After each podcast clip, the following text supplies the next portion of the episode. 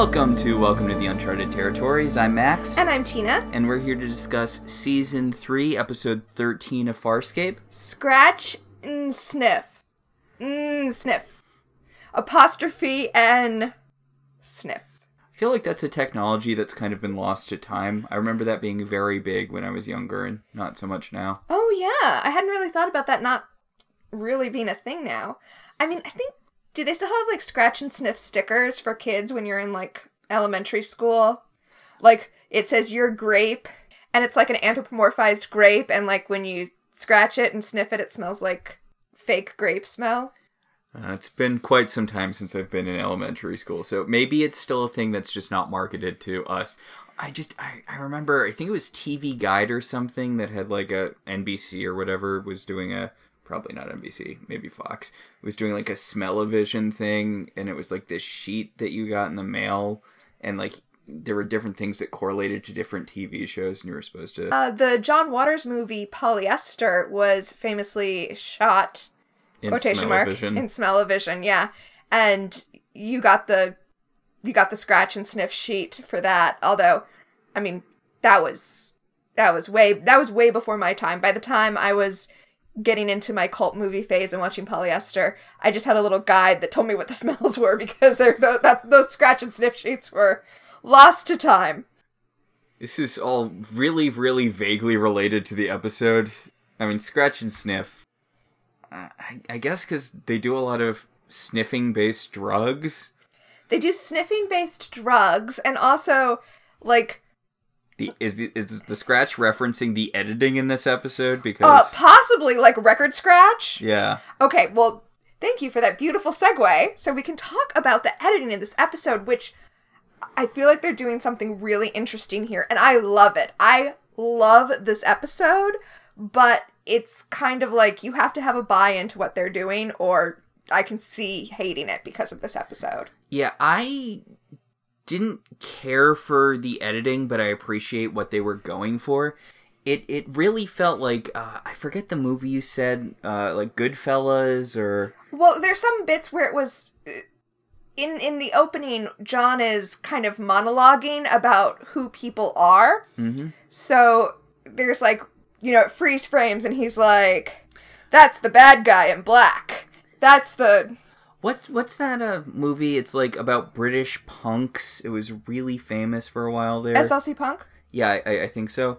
It really reminded me of the editing from that that I've seen from that movie. Well, so I was going to say this is actually the opposite of that Goodfellas scene, right? So it's kind of taking from that Goodfellas scene in content, but one of the things that's significant about that scene is that it's one long uncut take all the way through like the bowels of the Copacabana, whereas this, okay, okay. So this is not a visual medium, so to kind of cue in our listeners who might not have watched this episode, the average episode of television has a cut every seven or eight seconds. That's the average time that you have a cut. Mm-hmm. This episode averages a cut every two seconds. It's kind of a lot. And those aren't like smooth cuts where it cuts to things you would naturally expect to see. Like, they literally do like record scratches where it'll cut back and it'll be like the person repeating the line they just said. And they'll cut to just random shots that are from other parts of the episode. Uh, there's a scene where Dargo talks about how Jool's scream melts metal. Mm-hmm. And then we cut to a shot that's from later in the episode where she's screaming. Like, it's. You know, I, I really love what they're doing. I, I feel like this episode, everybody's high all the time Mm-hmm. on various substances. We're back on that. But instead of people doing high acting that I know you hate, it's just the camera is high. The, it really, this really mimics what it feels like to be fucked up. I mean, to be fair, the people are also acting high. Yes, yes. But also, we will learn that this whole episode is John's retelling. So I feel like it also does a neat thing with like the fallibility of memory. Yeah, yeah. I don't care for what this episode does, but I appreciate what it's going for. That's fair. Uh, this is also um, directed by Tony Tilse, which I bring series standby. that's why I bring it up. He's doing something new here. It's not like they brought in a new director who was like, I'm gonna just get my auteur juice all over this episode. It was, you know, Yep. Pilot's a little more school headmastery than he normally feels. well, I have a theory about that. All right.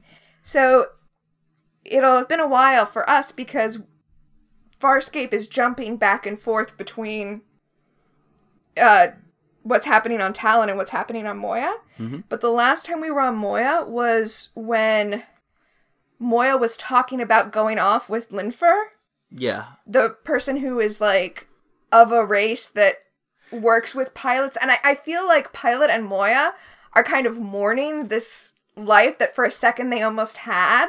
And now they're, I mean, that's ragingly optimistic of them.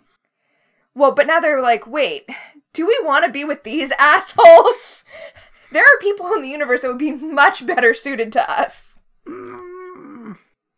But that's that's my theory about why Pilot is behaving like this. They don't bring that up, but I think that that's what's going on. Pilot and Moya are especially testy because they almost had kind of what we're led to believe is like the ideal life for a Leviathan, and then it was taken away. Uh, I, I really don't. I mean, I can see that being maybe something they'd think, but I really don't buy that their lives would be that much different with Linfer. I mean, like, they're still being hunted by the peacekeepers. It's not like it would change all that much. Well, like yeah, in reality, but we're talking about like What these fictional puppets might be thinking. exactly, exactly. all right, let's get into the episode proper. Okay, so it opens with John and Dargo at a bar. Dargo, like, really digging into John. He's like, Yeah, you basically are a Sebacean because you think you're better than everyone else. And John's like, "What makes you say that?" And Dargo's like, "Well, you're always being like, Dargo, don't run off all half cocked, and Dargo, stop messing up everything all the time." And it's like, well, I mean, maybe if you didn't run off half cocked and mess stuff up, he doesn't think he's superior to everyone. He Just thinks, you. He thinks he's smarter than you, which he very frequently is. Although it's been a while since we've seen them have that dynamic. Yeah, you mentioned before we started recording, so I'm just going to repeat what you said before the before the mic was on. Mhm. That it's weird that we have an episode where John and Dargo have been kicked off Moya. That's what we find out in this scene. They were kicked off Moya because they're fighting all the time, and Moya just can't stand it. So she was like, "Get out of here! Do not come back for ten days." But we're getting that when they're getting along. Yeah. Like, really, at any other point in the show, this would have worked better, but whatever. Yeah, Weird Wig Chiana comes and explains the situation for uh, us, the audience. She's- Yes. As you know, John and Dargo, uh, Moya's like, yo, get off. I'm sick of you fighting all the time. Even though, I mean, it was her and her and Jool were fighting all the time. Yeah, it's, we had an earlier earlier um you know, two episodes ago, Dargo was like, "We need to get off the ship because Chiana and Jool are about to kill each other," and we have no hint of that here. Yeah, they seem weirdly buddy buddy, which, especially given I don't think they've ever had this friendly dynamic in any other episode. It seems odd that they're as friendly in this as they are. Okay, I'm not gonna stop loving this episode, but um, yeah, it would make so much more sense if they had all been kicked off the ship because Chiana and Jool were fighting. Anyway, John's going around. This is the part where like John's voiceover is introducing all of the people in the bar that will be important to this story. And the first person he introduces is the alien Raxel, who is played by Francesca Buller, Mm, Ben Browder's real life wife, you might remember her as the Bone Vampire and something else. the servant in uh, Look at the Princess. Yeah. Does he not like his wife? She's always being cast as these weird, sniveling monster creatures. Well, I noticed that in this episode in particular, she gets to like tear into John a lot. I was genuinely surprised he did not murder her in that alternate ending you showed us. It Yeah. really seemed like he was going to murder her. Um, I just want to bring up it won't make sense when you, the listener, are listening to this, but uh, today, as we're recording this, it's Francesca Buller's birthday. Happy birthday, Francesca Buller. Are they still married? Uh, yes, I believe so. Wow, good on them. So, um, she is doing a ridiculously broad Cockney accent as this character, and I'm just like, ah, must be it must be like this all the time in the Buller Browder household. Oh my god, I feel so bad for their kids. I mean, no, I don't know no. if they have kids. Yeah, they do. Remember, because you told me that the little boy Oh, in Look yeah. at the Princess was Ben Browder's son. You're right. I'm glad you remembered that. I mean, maybe he's like that too. It just it seems like it was. It seems like it's probably a pretty high energy household. oh, uh, random thing here. Mm-hmm. On Amazon Prime, where we're watching this, the closed captions are captioning when Dargo speaks. They're captioning him as Ka, which I guess is Kala Dargo. technically his first name, K A Dargo. But it's weird because nobody calls him Ka. What's going on over at Amazon with the closed captions? Turanga Leela. That's right, Philip. That is kind of weird that Fry and Leela just refer to each other by their last names. The whole. Although no, Leela is her first name because her parents are Turanga Morris and uh, Taranga, whatever the hell her mom's name is. Huh. I did not realize that. I guess just for sewer mutants, the last name comes first. I guess. I mean, you're telling me facts I did not know. I did not realize that that was uh, her parents' deal. But I have um, I have friends who I've called by their last name. Also, at work, we have another Tina now, so um, my boss is trying to get everyone at work to call me Carlton. Hmm. To to distinguish me from the other Tina. Why don't they just call her Other Tina? Um, so we're trying to Wait, call. is there a third Tina? So it would be. No, no, no. But um, I, I think she thought it would be unfair for either of us to keep Tina. So um, she's TG, Mm. which are her her first and last initial. Uh, although I have to say, I think pretty much the only people who are doing that are her and I when we talk to each other. Anyway, Anyway, John and Dargo are being hit on by two sexy alien ladies with flowers in their heads. I was gonna say two sexy alien girls on their way to Coachella, Yes, that is that is the general aesthetic. or maybe maybe it's more Burning Man than Coachella. No, I can see Coachella. They do. They have lots of feathers in their hair. Feathers, which, by the way, later will like end up in Dargo's head, uh, like Tentacles, tentacles. which, as we know, are his junk. So that's an implication there. They ask if uh, John and Dargo are a couple, which I appreciate that the two of them are just like, no, they don't act weird about it. yes, I do too. such li- it's little things we just watched a bunch of friends and i forgot how like every other joke in that show is a gay joke and we've uh, started malcolm in the middle which did not have a lot of gay jokes at first but is kind of getting more of them as time goes on which seems weird shouldn't it be the opposite Yeah, I don't. I don't like it. Uh. uh So, uh, Dargo and John start dancing with these with these women, and I have to say, uh, the amount of like fun dancing Dargo in this episode, I love it so much. so john and dargo are doing a lot of shots and they're doing a lot of drugs and also everyone's doing a lot of drugs and there's a lot of cuts and we see the bad guy who's i guess a Sebacean or Sebacean-esque alien Yeah. His name is Fator, and when John's voiceover introduces him, he's like, That guy in black, he's the bad guy, Fator.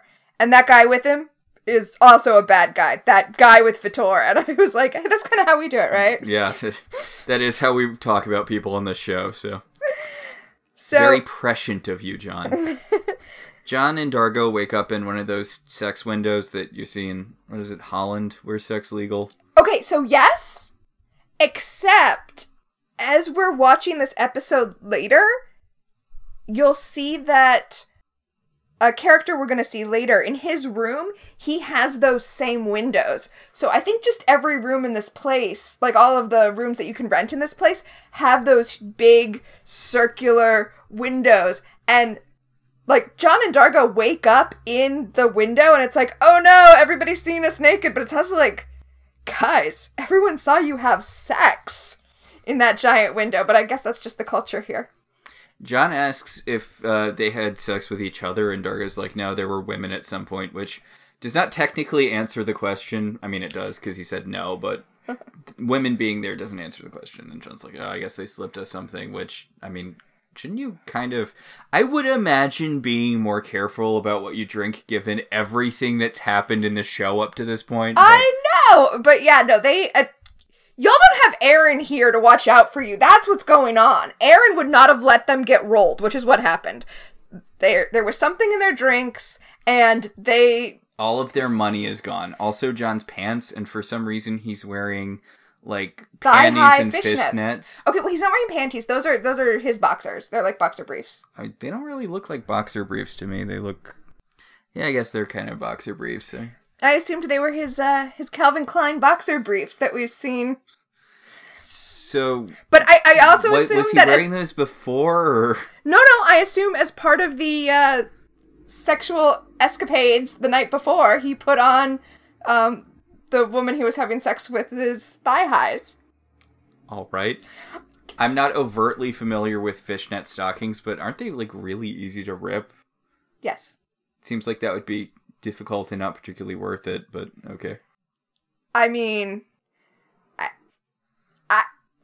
He's just doing half a Black Canary cosplay. I, I mean, I wrote in my notes that I was loving this fan service, so I guess we just have different tastes. The fan service of John standing in the Superman pose, right, with his hands on his hips in the window in his thigh high fishnets, with Dargo curled up in the like triangle made by his legs. I mean, it is a real Rocky horror. Uh, you said Superman, but honestly, it's real Rocky horror the pose he's doing because he's kind of standing all sexy like, Well, and he- yet he does not notice that he's wearing the fishnets and heels until he stands up. well, now I'm embarrassed that I didn't see that as a Rocky Horror reference when it so obviously is. Oh my god, I'm embarrassed. But he notices that there are a bunch of people watching him, and he freaks out and he jumps out of the window safely. This is this is on the first floor, And- Right, And, and he he- jumps out into the rest of the room. right, right. But uh, That that that is the cold open of this episode. I'm sorry, John, but waking up in weird underwear in an alien window is sort of the least traumatic thing that's happened to you thus far. This is a bit of an overreaction. Uh, so it's actually making me think of that line from American Dad when Francine gets drunk the night before and she wakes up and she says, "Where am I? Oh, I'm in a hotel room. You're getting better at drinking, Francine." So we come back from credits and we're on Moya to establish that basically this is this whole episode is John explaining to Pilot why he's back after 2 days when Pilot specifically told him to get out of his face and not come back for 10. And Pilot's like, I really don't care what happened. I told you that you needed to be gone for 10 days and you're back after two. Explaining why you're back doesn't change the fact that I don't want you back yet. And John's like, hey, hey, but shut up and listen. I'm going to explain everything that happened. And Pilot's like, But you're right, Pilot is really being like strict schoolmaster here. He's like, I told you to go for 10 days. You came back after 2, beat up, drunk, no money. with no money. Pilot's like, I know what happened. You blew all of, all of your money and you got beat up, and that's why you're back here. And John's like, I mean, yes, but other stuff also happened. But there's a very good reason I blew all my money and got beat up. So we see John and Dargo the next morning, the morning of of the waking up in the window. And this scene is so weird. It's like on a beach and it's so bright and they're in this like cabana with inflatable furniture. It's very out of place for Farscape.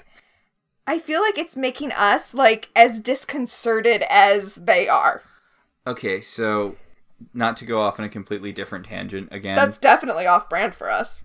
but there's a later episode of Xena mm-hmm. where Gabrielle gets knocked out, and then the whole episode is her having this dream sequence where she's like this 80s Malibu housewife who's married to Joxer, and like she's a mermaid and she has like three fish children with him, and he's like the mayor of a beach town and like Aphrodite and one of the other goddesses are like beach women who are trying to steal her husband away. And that's just the whole episode. Okay, I've probably mentioned before on one of our podcasts, if not this one, that Xena is one of my major blind spots as a nerd. Like, it's one of those things I should have seen at some point and I just haven't. Mhm. I would like to watch just that episode, please. I mean, someday I'll go back and watch all of Xena, but I would like to watch that episode in the very near future, please. It's really, really bad, but the thing is, like, it has nothing to do with Xena or ancient Greece or anything. It's just this weird, like, comedic 80s beach soap opera for 40 minutes. And then Gabrielle wakes up and she's like, well, that was weird. Let's go fight a minotaur or whatever. Okay, okay, we should do that episode in a double feature with the Deep Space Nine episode that is also completely unrelated to anything going on in Deep Space Nine, but it's all of the characters, you know, that we know from the show, except they're all living in the 1940s as science fiction pulp writers. You could just do whatever you wanted in the 90s, huh? Like, no one cared. Anyway, John and Dargo mentioned that they haven't heard from Chiana and Jool, but they're both like, well, they're probably all partying. That's what we came here for. They're probably having promiscuous sex and ingesting mild intoxicants. So, I would be more concerned about Chiana and, to a lesser degree, Jool. like, I mean, I, I get it. They're tough ladies or whatever, but also, you guys got, you know, roofied almost immediately, and it's not like either one of them is particularly cautious about stuff. Mm, that's true, but I feel like Chiana, at least, maybe not Jool, but Chiana is definitely more street smart than John and Dargo. I trust her to take care of herself more than John and Dargo. And yet, Yeah. But Raxel appears and she's like, Hey, your women are missing. I know that because they've been taken, which I also know. And that's why I have this Jool's communicator. And this is where Dargo recognizes that it's Jules because the edges of it are melted from when she screams, which I thought was a very nice touch. Hmm. And um, she refers to uh, Jool and Chiana as the gray one and the gold one. Is Jool Gold? I feel like she's more tangerine So I'm glad you said that because, yeah, Jool's not really gold. In fact, eh, if anything, I think of her as more red hmm. because she herself is kind of an orange color, like you said, and then her hair is so bright red, it's almost like she's like a sunset. Yeah. But we will find out that her fluids are gold. Ah. And we will also find out that Raxel is secretly a dealer of these fluids. So I almost feel like that's foreshadowing to the fact that Raxel is not being forthright about her her business, her motivations, all of that. And I said foreshadowing, but maybe not foreshadowing because you couldn't possibly know that, but the kind of thing where when you rewatch it you're like, "Oh, that's why Jool's the gold one." Hmm. So Raxel takes them to this guy who she says is deaf, but he's got these tentacles that let you see crap.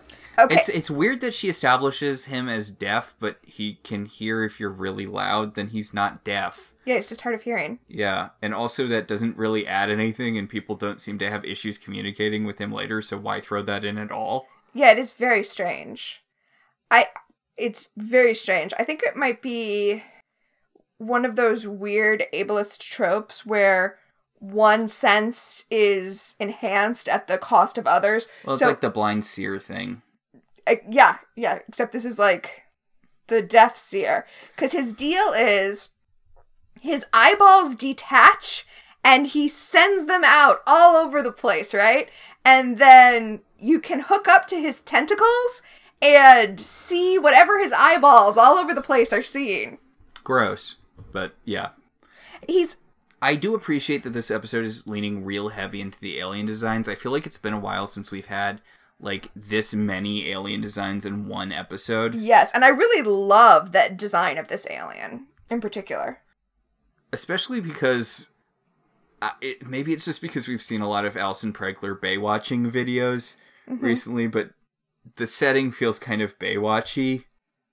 Well, it's it's bright and it's neon and it's yeah, I mean, I It's really high. Uh, it's a, it's those bathing suits with the really high butt floss. I'm sorry to phrase it like that, but I can't think of. yeah, yeah. Also, just they have inflatable clear neon furniture on the beach. Oh my god, that was like giving me 90s flashbacks. also later in um Fator, the the villain in Fator's apartment, we see he's got like a giant lava lamp. Now, okay, the alien though, the the Hanji, whose name is Kaba, The seeing things guy. the seeing things guy, I really love his design, not just because of its design, but because of the type of puppet he is. He's got like he's got these he's, he's insectoid, right? But then his head is kind of almost a hammerhead head. Uh, he's got kind of a praying mantis thing almost. I was thinking stick bug, but yeah. Oh yes, stick bug. But his the lower half of his body doesn't move. He's he's an animatronic that is designed to only move in the top half so that you can kind of do more with the puppetry without spending as much. You can see that later when John is very delicately roughing him up. But I really love that this puppet is I mean it's very well sculpted and it kind of gives the puppeteer a chance to show what you can do with good puppeteering. So So John and Dargo think that they're being scammed because the guy's like, My services don't come free. If you want to see where your ladies went, you're gonna have to pay. And the woman, what's her bucket? Uh, Raxel. Raxel's like, Hey, I'll cover this and she puts down some coins and John's like, That's our money. You stole our money and she's like, All money looks the same. How do you know it's your money? She says, I don't see your name on it. And they're just like, fine, whatever. Whatever gets us closer to finding Chiana and to a lesser degree Jool. So um, the puppet bows its head so that John and uh, Dargo can take one of the tentacles and attach the tentacle to their eye so that they can see what the Hanji's other eyes are seeing. And John's like, oh, why is it always eye stuff? I'm so sick of stuff happening near and to my eyes. And Dargo's like, don't be a baby, baby. Okay, so this episode was written by Lily Taylor. Mm-hmm. Please guess what other episode she wrote. It's the one where they uh, pull out the eyes and. Clockwork Nebari. Yeah. Yep. Please stop putting that in episodes, Lily, whatever your last name is. I don't care for it. Lily Taylor. Lily Taylor, please stop. Don't don't like it. I mean, it could just be a coincidence that the two episodes that she was given to write both had that as a plot point. Mm. And you don't know what she wrote and what came from the the writers' room, but You mean it might not be that muscular butterfly women of Futurama episode? yeah, it might not. Yes, yes, this might not be a person taking the chance to write their particular fetish. It might just be a coincidence. Okay, I have to describe it because it, it's a later season Futurama episode, but it's also the clearest case I think I've ever seen of someone getting their very, very specific fetish through the writer's room. It's an episode where Leela and Amy get really into this mid-air butterfly wrestling where very muscular women strap on butterfly wings and wrestle each other. So they start taking this butterfly hormone thing that makes them super muscular and it also makes them really really horny for Fry. So they're very muscular and they can't stop having sex with Fry. And it's like Also, they fly. also they fly. And it's like this feels like we're looking at somebody's search history and not watching an episode of Futurama. It's Is this Futurama or is this Deviant Art? yeah, it's really weird. Don't care for it. I mean, good on you, I guess, if you got that past the writer's room, but like, really? Really? It's like the penultimate episode of Community where it's about The, having the cousin marriage one? where the cousin marriage one, and then the end is the writer being like, "Okay, they told me I could have a cousin marriage episode as long as at the end of the episode I stood up and said I wrote this episode about cousin marriage." And then he explains why cousin marriage isn't that bad. He's like, hey, there's a very small chance if you're uh, distantly related by this degree. It's a, it's honestly, it's pretty funny. It's Yes. That episode also is the lead in to one of my very favorite works of fan fiction that I can't find anymore and it makes me so sad. The the episode opens with and and I, I'm saying this by the way, so that if one of our listeners knows knows a place where this fan fiction is archived, they will let me know. Mm-hmm. But the episode opens with Annie and Abed shooting her "In Case I Go Missing" video, the missing wife video, where she's like, yeah. you know, yeah. And um, the fan fiction begins with them finishing making that video. So yeah, if anybody knows where that is, hit me up. Farscape. So the Hanji, mm-hmm. uh, we we cut to Pilot hearing this story because he doesn't believe this because a Hanji is apparently like a mythical creature. So this would be like if John's story suddenly had a dragon in it. Yeah, that's super weird. It's not like they're dragons or anything, just Well, in dude- Farscape. I know, I know, but like, come on, pilot, really? You're we met your god at one point. Yeah, yeah. Like mythical creature seems like kind of a stretch for. There are a lot of aliens out there, but anyway, they uh they go into their shared brain space or the alien shared brain space, and they see Chiana and uh, Jules sexy dancing, and then oh my god, are they gonna kiss? No, because this is the '90s and women can't kiss on TV yet, but they're gonna dance all sexy. They could close. just get their lips like super close together, and and also their hips. I want to point out Xena and Gabrielle did kiss on several occasions. It took them a while.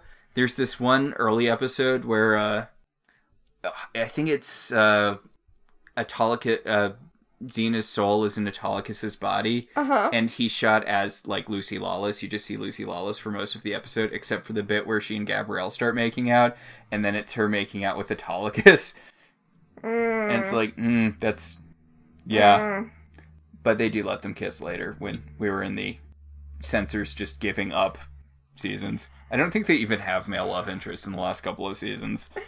So, uh, yeah, they don't let Chiana and Jool kiss, but they do let Chiana do fire juggling, which apparently is a thing Gigi Edgley actually does. This is actually Gigi Edgley doing it. Huh. And she fire juggles so well that a guy passes out, which apparently was part of a bet because she's like, I win! Yeah, there's this thing where she like pulls a guy out of the audience and she's like, "Let me show you what I can do." Like she shoves Jool to the side when she's done off barely off camera making out with her. She shoves her to the side and she's like, "Let me show you what I can do." Pulls a sexy man out of the audience, then fire dances at him so sexfully that he collapses. I guess all I of think she's like hypnotizing him. Oh, I thought that uh, so much blood went into his penis, you know, erection wise, that there wasn't enough for him to maintain consciousness. I guess that could be it too. He was that aroused by her sexy fire dancing. And the bad guy, Fator. Fator's like, ooh, I want to take her to my uh, chamber and drain fluids out of her to turn into drugs. Okay, he actually says, You smell so exotic. Which, Oh, gross. gross! No! No! I, it's creepy on two different levels. Anyway, he pulls out a vial and he's like, Here, smell this. And Chiana does, and it's basically ecstasy. Hey, does this smell like chloroform to you? Okay, he, I, I know it's not. It's hey, do you want to do some drugs? Do you want to do whippets in the back room of my club? Yeah. So this is this is Freslin. This is the drug that we're going to see throughout the episode, and I'm probably just going to call it ecstasy through the rest of the episode because that's basically what it is. Yeah. And now the Hanji like pulls back and he's like, "Whoa, whoa, whoa! You didn't tell me that this was about going up against Fator because I'm absolutely not doing that because he's the gangster in charge of this particular planet." Neat. So, um, Dargo's like, look, they're just partying with some douchebag, whatever. I don't care. I'm not. Chiana didn't say yes to my proposal, so I don't care who she parties with. And, uh, Fraxel? Fraxel? Uh, Raxel. Raxel. Raxel's like, uh, yeah, the thing is, like, he uses women. And by uses, I mean turns into drugs and uses. Yeah, we, we cut to a shot of uh, Fator's milking room so that we, the audience, can see that this ecstasy is made out of hot women. And. Oh. Yeah, and John's like, look, all we have to do is trust this lady who very clearly robbed us. We don't even know if she's still with the guy who allegedly turns women into drugs. And then, you know, smash cut to them being with the guy who turns women into drugs, and he's with his sister. Okay, so we get another John voiceover when we see like the the black clad woman in the milking room who's like doing the process, and John's voiceover says, "This is I don't know Fator's sister, I think, but there's no." That's John's just making shit up at this point. We see no indication that she, uh, what her relationship to Fator is, Yeah. other than like, Employee yeah, or co worker.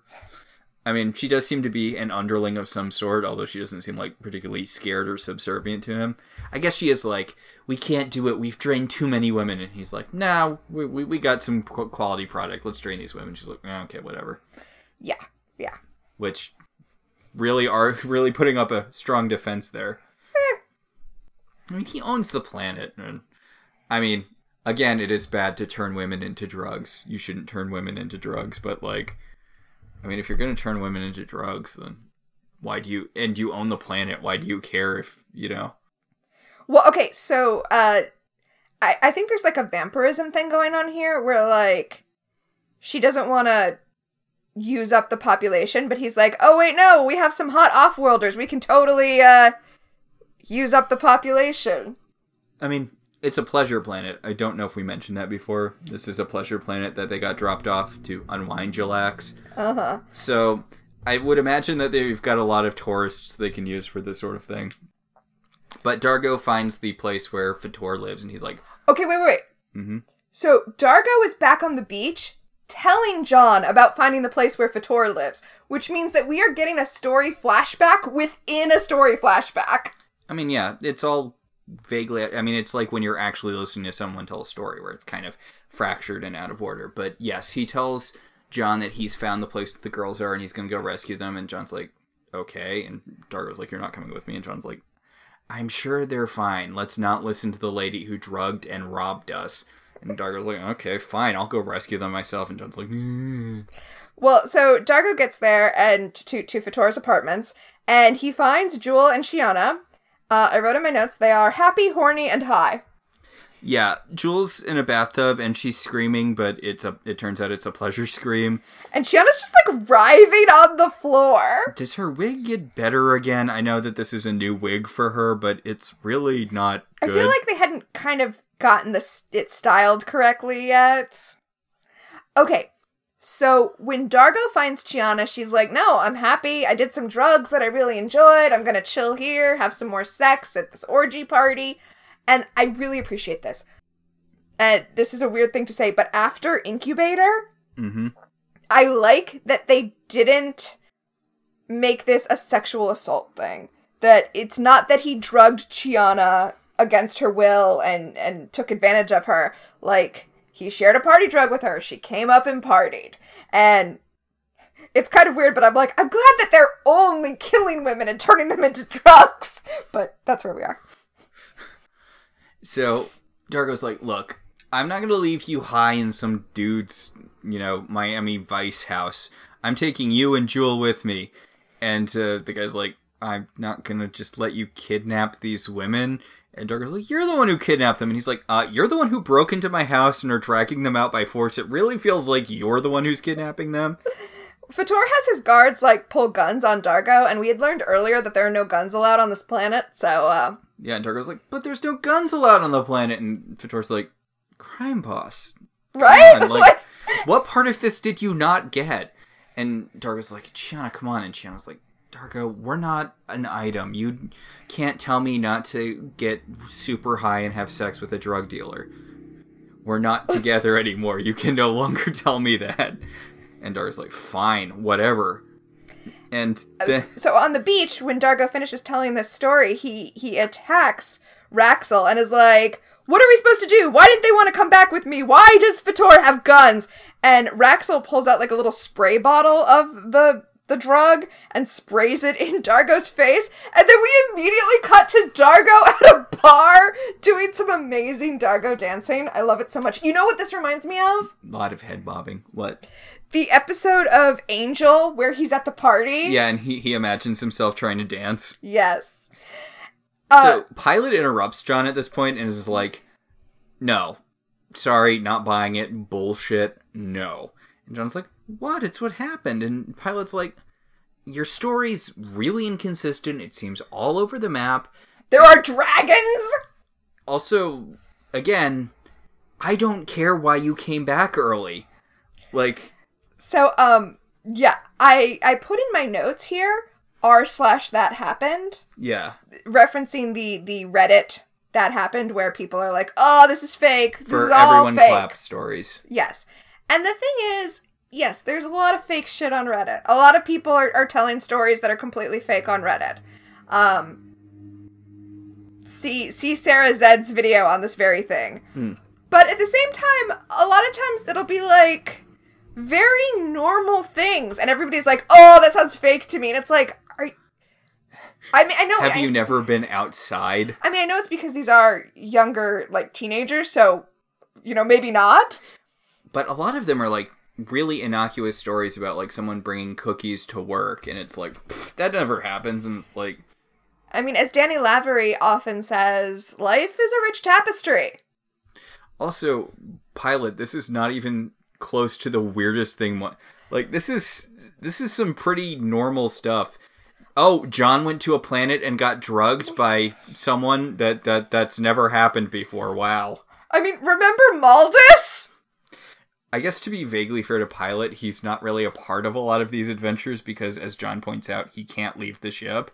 Yeah, I guess. Well, and to be to be even more fair to Pilot, it's it's less r slash that happened and r and more r slash who gives a fuck. Get out of my ship. But yeah, the the pilot not believing John's story is kind of weird. John also weirdly briefly explains to Pilot why one does drugs, and he's like, to dance at clubs and meet girls. You need to get out more. And Pilot's like, you know, I'm, you know, I'm physically connected to Moya. That's not funny, John. Oh, that is sad. Well, I mean, I guess not. I guess that's what he wanted more than anything. Yeah. Okay, so we do this thing now where we're cutting back and forth between Raxel at the bar with John, eh, you know, watching Dargo dance, and explaining to John what's going on, and Fator's apartment where Chiana is coming to the realization about what's going on, and learning that. I mean, we've we've already said it, but ecstasy is people. The drugs are people. And we get a flash forward to her being strapped into the person milking machine because she's like, ooh, what's in these drugs? And then there's a brief flash of her in the machine. yes. And then he's like, why? People, of course. Well, actually- Women people. Actually, what's really dark is he he just says that it's made from an animal. Ugh. Yeah. Fucking dark. Yeah. And uh so after after Raxel gives Chiana and Jool like another massive dose of the stuff and he says that this one is particularly bitter. I assume it's also particularly strong because he says it's like the an animal's last fluid, right? So the the dying uh It gets stronger the closer to death the animal is. Remember, which is dark. person. Okay, so just really briefly, there's a character in X Man who you might be familiar with. Uh, Threnody. I am not familiar with this character. Really, you read so much X Man? I mean, I know none of it sticks in your head because it's all awful garbage, but uh, X Man is uh, he's not a member of the X Men. He's uh, Scott Summers and Jean Grey's son from an alternate future, uh, alternate timeline. But anyway, he starts dating this woman who has like energy draining powers, but what she specifically uh, eats is the energy people give off right before they die. Oh, that's messed up. So it is kind of a little bit of a Stark thing where she guides people into death, but she like in the in the moment where someone goes from living to dead, they give off this kind of energy spark, and she needs that to live. Hmm. And she's really attracted to Nate Gray because you know he's dying because he's got too much psychic power. So like she she can kind of feel him all the time, and she's very aware of him. I, I want our listeners to know that I read a lot of X Men specifically because I was working under the assumption that everything has at least some kernel of value that someone can love, but I couldn't find it in X Men. There is a single issue that is drawn by Alan Davis that is very, very pretty because Alan Davis is a very talented author, artist. He's a pretty good author too. I mean, he, he wrote some really good Excalibur, but he, he's a very talented artist. And the thing is, if you buy an X Men collection, you're going to buy like they put his the cover he did as the cover for any of the collections and artwork from his issue on the back to trick you because the art in that is I, I, I don't I don't like saying this because everyone you know there's a Like what of, you like. like what you like there's a lot of different tastes when it comes to art but most of the art in X-Man is just genuinely deeply terrible Mm. it's like manga from someone who's only heard about manga fifth hand Got it. I mean, you read it. It's everyone has like giant hands and giant heads, and I like kind of just thought that's what the 90s were like. you know, it it was a thing, but like I just figured it was the style of the time. I felt like I think it was people trying to ape manga though. That probably is where it came from, but I feel like like I said, there was a lot of that happening in the 90s. I'm sorry, Farscape. It's hard to talk about this episode because it's so fractured.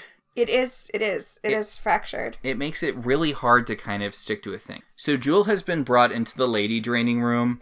And she like looks around and everything clicks into place when she sees a pair of white fuzzy handcuffs. She's like, "Oh, oh no, this is bad. I need to get out of here."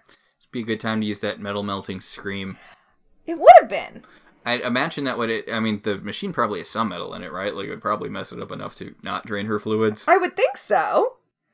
Um, and Raxel tells John that the reason she wants to help them get Jool and Chiana back is because her mate is also being held captive and she wants them to rescue him as well. So that's why she's helping them out.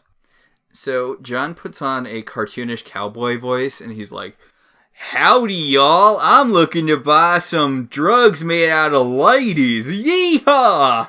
Um, uh, so what I wrote is John is not going to be outdone by his wife on his own show, so he comes in with his own over the top Texan oil tycoon accent. And John buddying up to uh, it's not the main bad guy. It's Fator's. It's Fator's friend. Yeah, it's Fator's underling. He's buddying up to Fator's underling as we cut in between that and Jool getting strapped into the lady draining machine. Mm-hmm. And he's like, uh, "You got any drugs made out of ladies?" And the guy's like, "I might know where you can get some drugs made out of ladies. You got money?" And John's like, "I got uh, I got money. I got girls. I got boots. I got anything you want." Okay, so this guy actually doesn't want to let John in at first until John drops Kaba's name, the Hanji's name. And then the guy's like, "Oh, okay. If you're if you're Kaba's friend, you can absolutely come." And he gives him this little chip, the special chip that he's going to need to use to get into the auction. And it's like, "Okay, you have enough security that John needs this special chip to get in." But you're not even to like call Kaba and confirm that he knows who this guy is. Just Also, it's weird that Kaba's in good enough with these people, considering how freaked out he seemed by them. right? Yeah. But I mean, whatever. This is an unreliable. That's true. That might not even have happened. Yeah. We'll talk about that later. So Dargo is coming down from the drugs, and he's like, "I'm gonna kill that lady." And John's like, "She's just gonna drug you again if you try to kill her." Yep. Which spoilers for later in the episode. So, uh, yeah, John and Dargo go uh, back to Kabah because John wants. the schematics of the place because they're gonna probably need to make a very fast exit in short order. Exactly. So, when they are kind of in the auction room, Harvey, the Chip Scorpy, shows up. Yeah, as soon as they plug back into what's his bucket's brain room so that they can walk around Fator's house, uh, Harvey shows up because he's like, "Hey, you're you know, since technically we're all in a mental space and I live in John's brain, I can I can interact with you. Hi, Dargo. It's nice to finally talk to you directly instead of just whispering to John about you in the back of his mind." And Dargo's like, what, what's this? And John's like, look, remember the chip? The chip left this like psychic imprint of Scorpius. I call him Harvey. He's not real. You don't have to talk to him. So, it's interesting to me that when they're all plugged in to the Hanji, now Dargo can see Harvey, but because, as I said, we have an unreliable narrator, We don't know if that's the case. We don't know. Does does Dargo in the near future reference the fact that he knows that John's got a brain Scorpius? Um, not to my memory, but that um, he might, but I don't remember if he does. So as they're walking through, getting getting the schematics, they they get to the milking room, and then they count how many steps there are from the milking room to the auction hall because they are also shown by Harvey where the circuit breakers are for the lights. So the plan will be to knock out the lights and then run in the dark. And they disagree with how many steps it is, and you know they're having a little argument about it before Dargo points out that they have their their legs are different lengths, so obviously it would be different. Although Dargo counted 10 and John counted 8 and when it finally happens, um it is 10. Dargo needs to take 10 steps. So John was right. Uh, and then in Fatora's apartment, Chiana wakes up and is like completely alone. And I get that like Fatora's down in the milking room now, but everybody left the orgy and just left Chiana there unconscious? That's rude. Apparently. Fatora's thing has a real 70s drug lord aesthetic. I think I mentioned Miami Vice earlier. This does feel like the sort of thing you'd see in Miami Vice, or alternatively, I know these are two very different things, but a 70s sci fi movie. That's the vibe I was getting. This is very like 70s sci-fi Xanadu feeling to me. Especially with the costumes. And you know what? Um we mentioned that Fator is wearing all black, but I don't think we mentioned that he's wearing a black leather bodysuit with gigantic down to the floor uh fringe on the arms. He is indeed. It is what they call a look. Oh, so in uh in Kaba's den, Dargo's mad at What's Her Bucket because she's like, I didn't plan all of this just for you to back out now. And Dargo's like, You planned all of this? And she's like, I didn't mean that. I, I, you, wait, you brought guns, right? And Dargo's like, Got two guns. And she's like, I'm sorry, I didn't you blow up a shadow depository? I thought you were gonna come in with like all of the guns and bombs and psychic blue ladies who can kill you by having sex.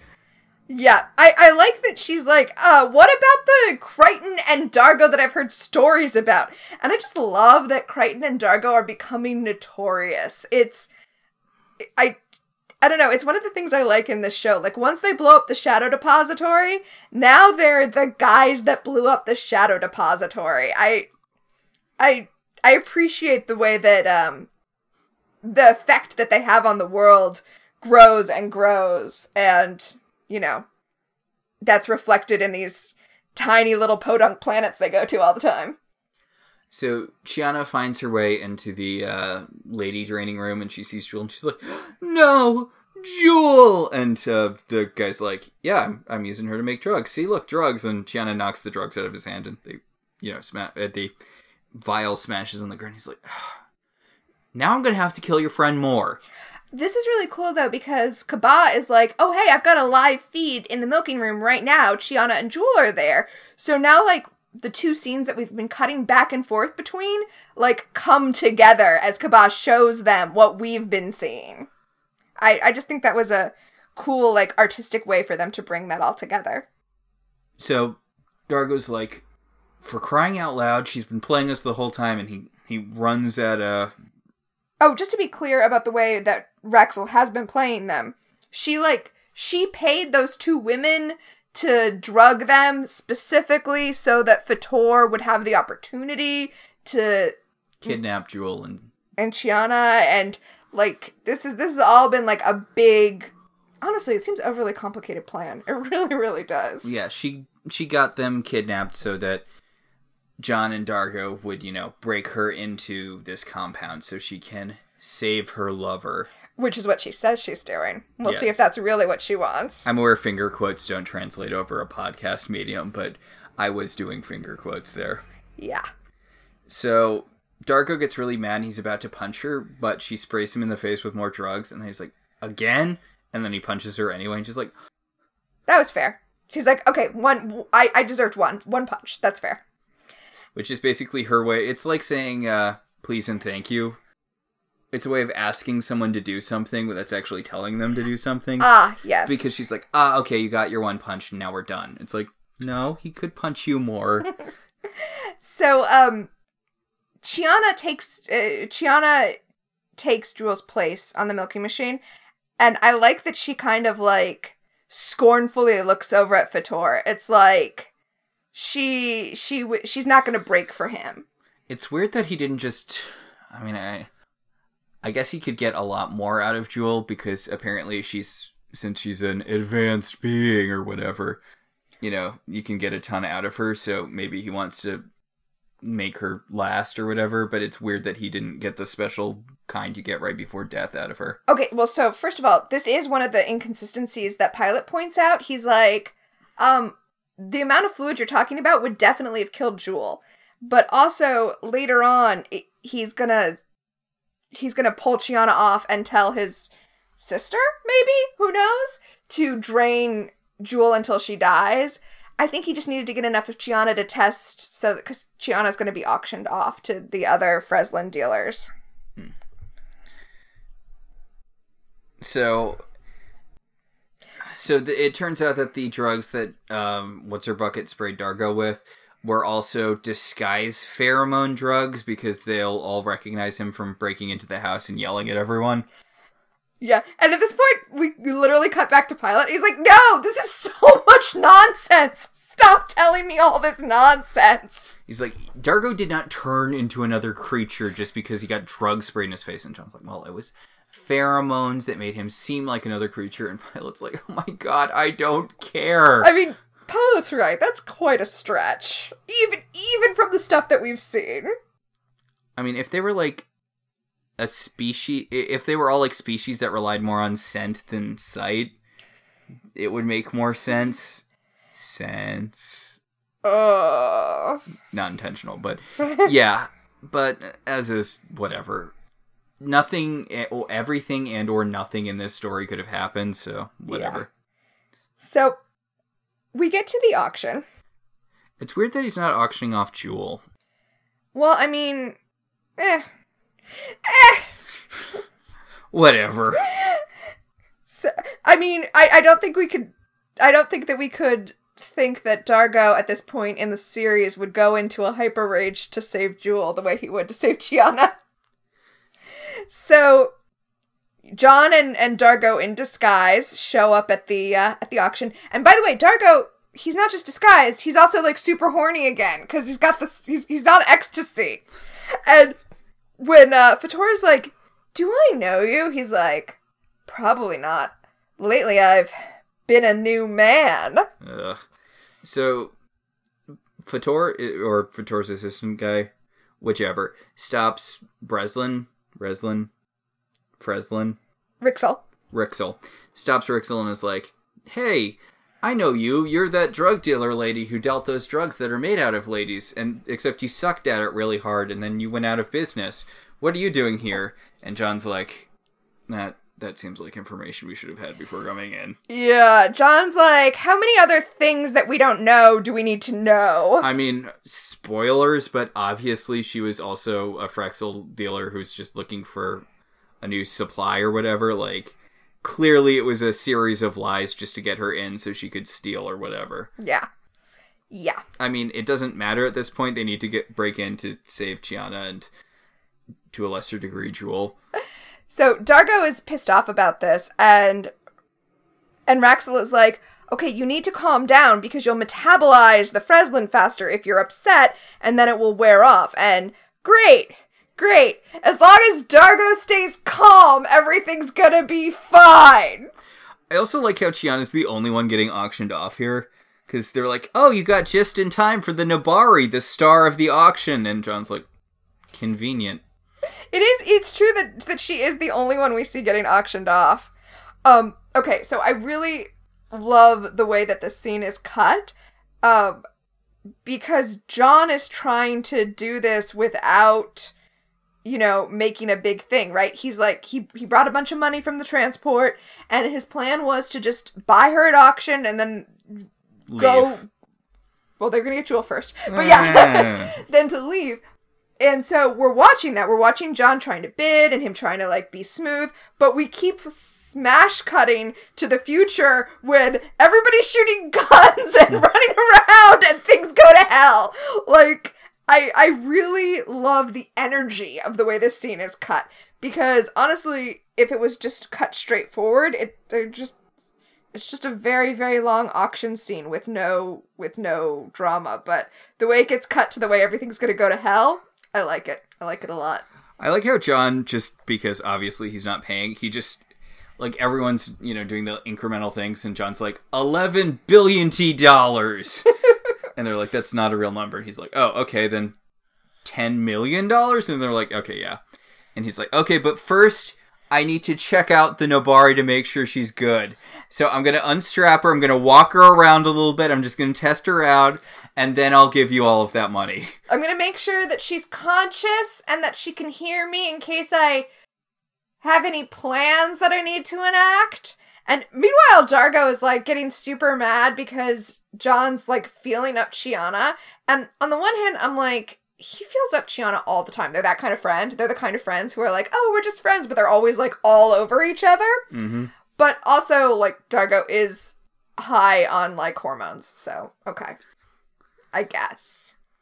So, uh, John, well, under the guise of testing out Chiana, uh, he's like, "Where's Jool?" And she's like, "She's in the lady sucking chamber." And John's like, "Cool, I know where that is because I alien or whatever." And and uh, Chiana's like, "Neat, we should get out of here."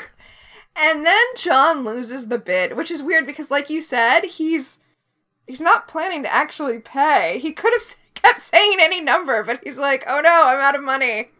And then we he, we cut back to when Scorpius in his head was like, "Circuit breakers," so that we know that John's going to shoot out the circuit breakers, which was their plan. Yes. So, yeah. Which he does. He shoots out the circuit breakers.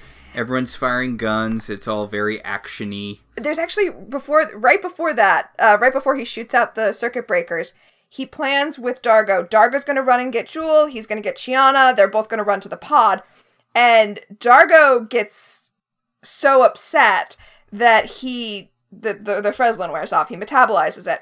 And the shot of him transforming back into Dargo is really cool because it's kind of shot from from a hero angle where we're down below looking up at Dargo and you can see his reflection in the mirrored ceiling so you can see the change in the ceiling and it's a cool artsy looking shot that is also a great cheat because transformation sequences don't usually look good on television especially not in the early 2000s Hmm.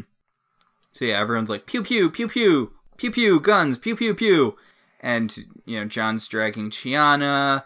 Dargo's flipping out on everyone. They're you know trying to get to Jool, where uh, the the lady is draining Jool.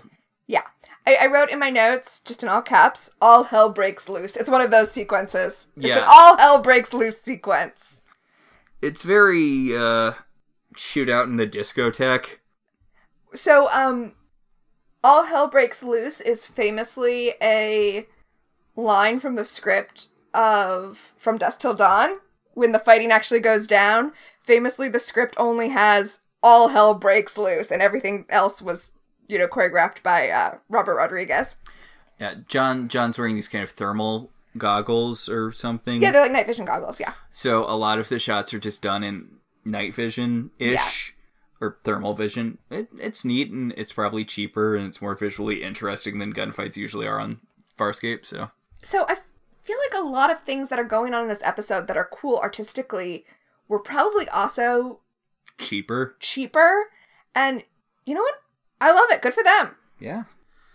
So in the milking room, uh The Fabio esque guy that Chiana sexy fire danced at. oh, I think that's a different guy than the guy Chiana sexy fire danced at, but that is the guy that Raxel said was her was her mate. Yeah, he he's dead. The Fabio looking guy's dead. She's like, oh no, my mate's dead. I better pull some microchips out of this chair. And John's like, that's your mate. And Raxel's like, oh, what? You think I'm too attractive for him? Well, you're right, but you know it's the joke because he's a very attractive human dude, and she's a weird squid monster. With like what looks like an exposed brain. Yeah, But we learn that everything she's told them was basically a lie, and that what she really wanted was to take the processor chip out of the milking chair because she's the one who actually developed that technology, and now she has the chip. And there is, and you know, she runs off like, haha, I have what I want now. And there is a moment that I love where Chiana says to to John because they're you know they're they appear to be alone in the room now, and Chiana says to John, "How's your neck?" And he says, "It's fine. I don't mind sticking it out for you." it is cute. That is a nice. Uh, that is a nice bit. And then she takes off the thermal goggles and she's like, "You don't want to break these." And then we see that Fatora like pops up behind them and like he and John start fighting and he tries to strangle John and then John breaks free because he's a badass fighter now and takes out Fator. And then Chiana is like, "Yeah, I'm not going to be a helpless damsel." She hits him with the gigantic glass cylinder full of Jool's liquids. And then she just keeps throwing liquid at him She until pours he it down his throat. Yeah, and she's like, "Well, he's to die, but unfortunately he's to die happy." And he mega overdoses and then dies. Yeah, it's it's it's messed up. Oh, and and then she she turns to John and she's like, "Your neck's still okay?" oh, love this scene. Oh, you know what we didn't mention in the All Hell Breaks Loose sequence that I know you were excited about? what? Dargo actually used his tongue to subdue someone. Thank you. Yeah, because he co- he comes into the room and the lady's like, "I have a gun and you don't. You're at a major disadvantage. You're gonna lose and you're gonna die, and I'm gonna drain your friend." And Dargo's like, "Pfft." and by pfft, I mean he shoots out his paralyzing dart tongue. Yep. Which way to remember something you can do, Dargo. So then we cut back to Pilot's den, and Pilot's like, "This story is nonsense. You are nonsense." I mean, it, it was a Shacky Dog story because Pilot told him at multiple points, "I don't care why you're back on the ship. You need to not be on the ship. I need a goddamn break from you for a, like for. I just need a goddamn break from you. It doesn't matter what happened on the planet. You need to leave. There's a non-pleasure planet that has like bunk beds for loser aliens who need to crash there for a few days. I'm dropping you off there. It's a mining colony."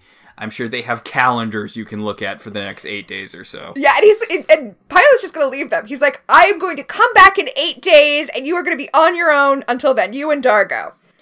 And then John walks back towards the back of Pilot's den, and Dargo's like, "I thought you were going to get us out of trouble." And John's like, I don't know, the story should have worked. And Dargo's like, eh, the story should have worked. I kind of like their bickering because it feels to me like brothers.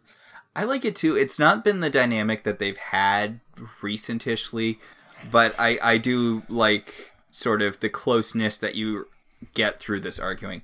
Also, I do really like the fact that you can feel the scale of Pilot when John is talking to him here. Mm, A lot of the times you don't, but Pilot is way bigger than John in this scene, and it's very apparent from the way the scene is shot. Yes, yes, I love when they have human actors next to the pilot puppet. It always like, yeah. So yeah, that's the end of the episode. They go off to sit in the break room of a mining planet for the next eight days. Uh, it's kind of funny. Pilot says that Chiana and uh, Jool can't corroborate his story because they're both unconscious in their rooms, and also he doesn't care. Okay, okay, so the question, which by the way, I'm going to put up as a poll on our Twitter and on our Facebook, which is Did this story actually happen? Hmm. I think maybe parts of it. I don't know. It it really. I would say that it did, except for the the bit where. The bit where John and Dargo are arguing about how this was supposed to get them out of trouble makes me feel like it isn't a real story. Mm-hmm. And before we started recording, I showed you the original ending of this episode, which was different. Mm-hmm. And by the way, when you respond to the poll, you should not factor in the original ending because they changed it so it's not canon. Yeah.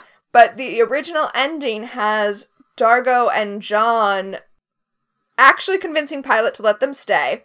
And then we see that Raxel has come aboard the ship with them. And she thinks that they're all going to be like space pirates together. But John and Dargo. They- Re- They break the chip, like John breaks the chip so that she can't make more drugs out of ladies, and then they're like, and we're gonna just throw you off on the next planet that can support sentient life. and actually, I didn't notice this until like the third time I watched the scene. But John takes the chip from her and tosses it to the floor, and it's Dargo who steps out and crushes it. And I just like the way it shows them very much in sync there. Yes, but that is also non-canon, shot but not used, so it is kind of up in the air as to whether or not what happened in this episode happened. It's entirely possible that Dargo and John just got really drunk and then got thrown out of the resort. Yeah. Okay, so I I like that we don't know. Um I I enjoy not knowing. But if I had to vote, I'd vote that it did happen only because John says ask Jool and Chiana, and that feels like a kind of bluff that John wouldn't make if he didn't know they were gonna back him. Hmm. But I like not knowing. See, the thing is, I think part of this happened. uh, Like, I feel like this sort of happened, but it's very embellished. Yeah. I, I feel like this is definitely through the lens of an inebriated John. Like, I think that maybe Chiana and Jool went to a drug dealer's house and got super high and had an orgy, and then Dargo burst in and broke a bunch of stuff and got them kicked off the planet. That could definitely have happened. Yes. But yeah, I believe that will bring us to our segments. We uh, That will bring us to our segments. Uh, we have three segments at the end of our Farscape episodes. Our first segment is A Distant Part of the Universe, which is what world building worked for you in this episode. Okay, so I feel like Farscape hasn't really had much in the way of pleasure planets. I do like that this is basically a resort planet, and you know, if you leave, not not even if you leave the resort, like it's a resort planet, so you know it's fun, it's nice, it's a good place to have a vacation, but also you're more likely to get murdered there than you would be staying on your home planet. Yeah, it's it's a it's a shady place, but also it's very fun. So uh, people keep going to it, but you know, watch your watch your wallet. Statistically, you're not likely to get murdered, but it happens a lot. But like statistically, it probably won't happen to you. Yeah, yeah. Probably. Just don't get like super drunk and stand on the prow of the ship and then fall off and get washed up on a desert island. That's a reference to the current Mary Worth storyline, by the way. which is amazing. It's been amazing to see how invested people are in the "Is Wilbur going to die?" storyline, which I'm he still could. I'm so invested in that storyline. Uh, that will bring us to our second segment: strange alien creatures. Uh, what alien design did you like? You were kind of we were kind of spoiled for choice this episode. Even the background aliens had stuff going on. Yeah, I mean, mine has to be the Hanji. Like it, the, I loved the design, and like I said, I loved the the way the puppet was structured. And again, it's one of those things where it was probably done because it was cheaper and it looked great. Yeah, yeah. I I I really like when they just have c- complex puppets for Mhm. the aliens. Like the Trimouth guy really early on. I wish we Yes. had more of that, but yeah, it was cool to see a more alien alien, even if John had to very gently manhandle him in the part where he was manhandling him. Yes, that kind of reminded me of um. Of- Mac and cheese. Oh gosh, he did kind of have like a no, no. I was thinking about in Ed Wood when uh they steal the octopus, but they forget to steal the motor that goes with it, so they just have to kind of thrash around under it. Yeah.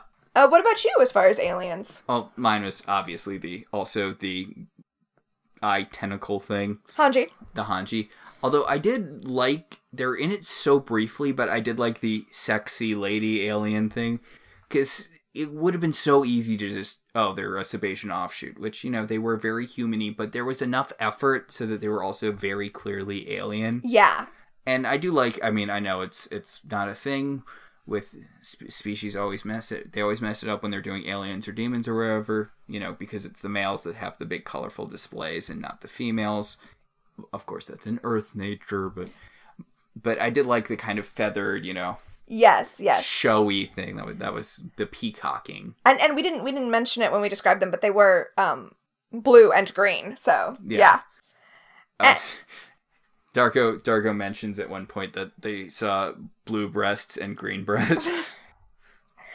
You know what? I just felt like this episode was really fun, even though the the MacGuffin is super dark. I I felt like the episode was fun. yeah, it was a fun episode with a really dark MacGuffin. Yes. Um, our final segment is the wonders that I've seen, which is what emotionally resonated with you this episode. I think it's probably going to be the same thing that emotionally resonated with you. I do really like the Chiana and John. I've got your neck. Oh my god, yes, I don't mind sticking it out for you. Ah, John is such a good friend. To Chiana. Yes, but but even I feel like John has a lot of love and loyalty to give, and he's ready to give it to anybody who returns his affections. God, I hope uh, Chiana's wig gets better. Yeah, I have to imagine it is, because otherwise there'd be a big split, right? There, or would people just get used to it? it? Or is there like a good wig Chiana, bad wig Chiana split down her screen time? Well, what's weird is I was watching this episode and going, "Oh, that wig's getting kind of ragged," but actually, it's not. They brought in a new one. I don't know. I, I think it probably just needed needs to be like styled properly. We'll see how. We'll we'll we'll set up a, a wig watch 2022. see how the wig turns out. But not next episode because Next episode, we're back on um, what's his bucket? Talyn. So the next episode is Infinite Possibilities Part 1 Daedalus Demands. And the description from Amazon Prime is Crichton must face the wrath of the ancients when a dangerous species threatens to unlock the secret to wormhole technology. All right, so I believe that'll about do it for this week. I think that will about do it. Our show is partially listener supported. If you want to be one of the supporters, you should head over to our website, www.welcometotelevision.net, and click on our Patreon link. We like to thank our current $5 and above patrons Beryl, Patricia, Rosa, Ryan, Mara Cruz, Benjamin, Kate, Jen, and Dan. If you'd like to support the show in other ways, you could always rate and review us on Apple Podcasts. It helps other people find the show. If you want to talk about this episode, or any episode, or any episode of any television show, you should join our Facebook group, Welcome to Television. We can also be contacted at I Love TV Zines on Twitter or at I Love Television Zines at gmail.com. So until next time, I'm Tina, And I'm Max. and this has been Welcome to the Uncharted Territories.